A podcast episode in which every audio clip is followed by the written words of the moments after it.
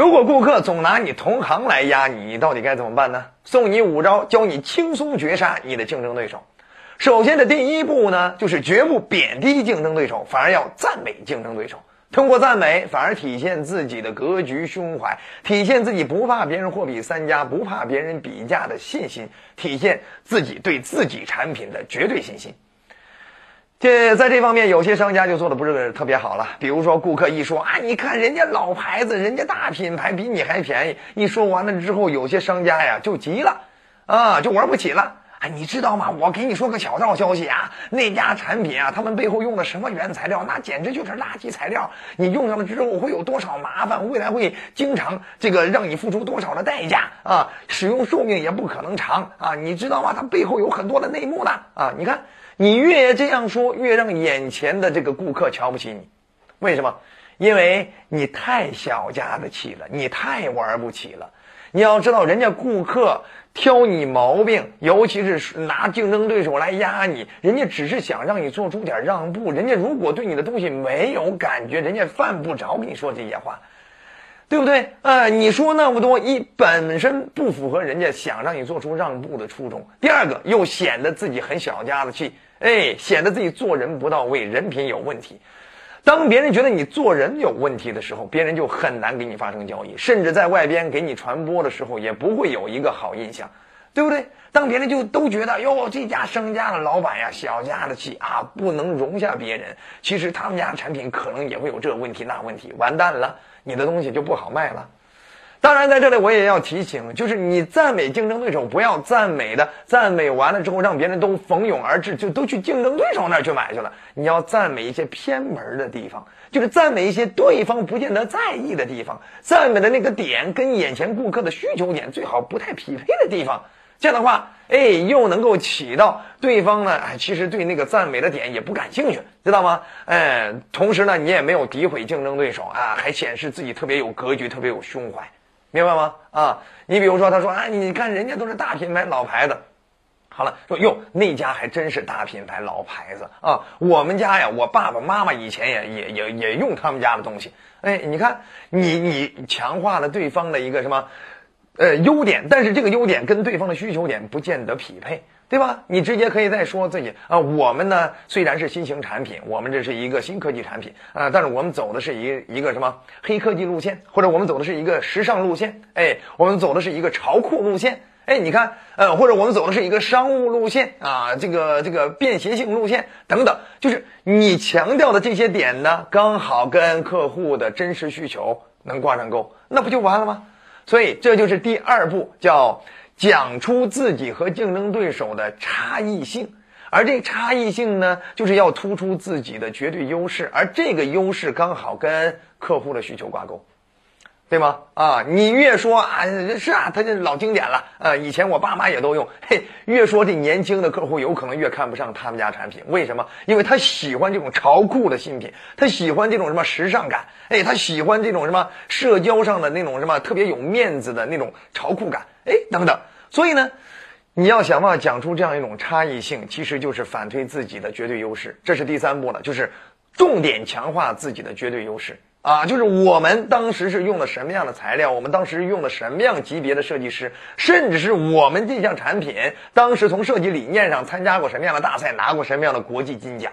哇，你这样讲强化完了之后，是不是你这个就是无所无可替代的优势？它再大品牌，它再老老品牌、老经典，它也无法替代，没错吧？这就叫强化自己的绝对优势。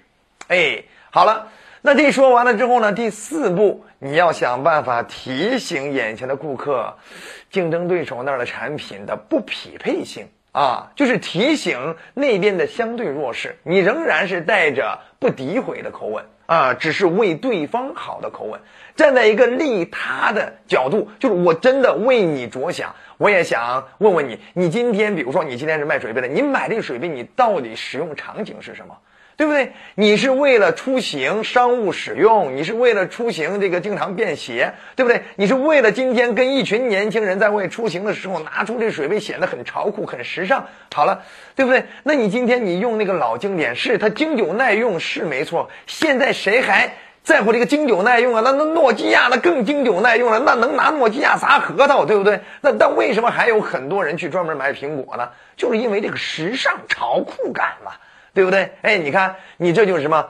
提醒了对竞争对手的产品跟对方的真实需求的不匹配、不匹配性，甚至你可以暗示那种浪费感，就是你今天就算它是一个大品牌啊，包含它是一个老经典啊，它经久耐用，你到底又能够在经久耐用上得到什么样的好处呢？对不对？它的大品牌也好，就是你今天你回去，你会造成很多不必要的浪费，甚至他说的那个什么什么功能，你拿回去你会用几次呢？好了，这样一强调了之后，仿佛这个顾客觉得，哎，你还真是为他好，他顿时想明白了，我确实我花了那份钱，我相当于买了一买了很多不见得用得上的功能，那不就是一种浪费感吗？对不对？那不就是浪费感吗？好了，这是提醒到呃顾客，就是给顾客传递一种我完全是为了你好，啊，我也不诋毁我的竞争对手啊，但你一定要想清楚，你到底真实需要的是什么。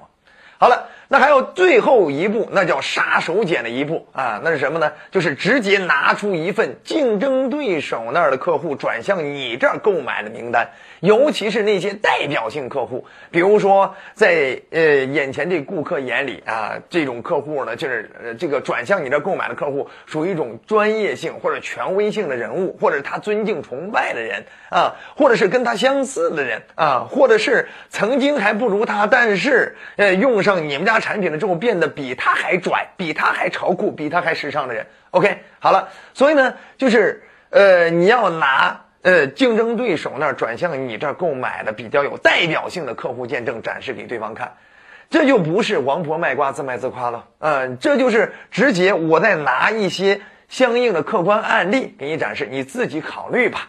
对不对？对方自然会考虑明白的。为什么？因为这些案案例啊，转向你的购买的案例，就会暗示他，呃，这趟水啊，有人已经趟过了，已经绕了一大圈，又浪费了精力，浪费了时间，还浪费了财力，最后还是选择了这家，对不对？那你今天还犹豫什么呢？所以这些话都不用你说，他自己脑袋都能想得明白啊，他一定能转过来这个弯儿啊。所以呢，这就叫转向你这儿购买的权威性、代表性的客户见证，它是超有说服力的。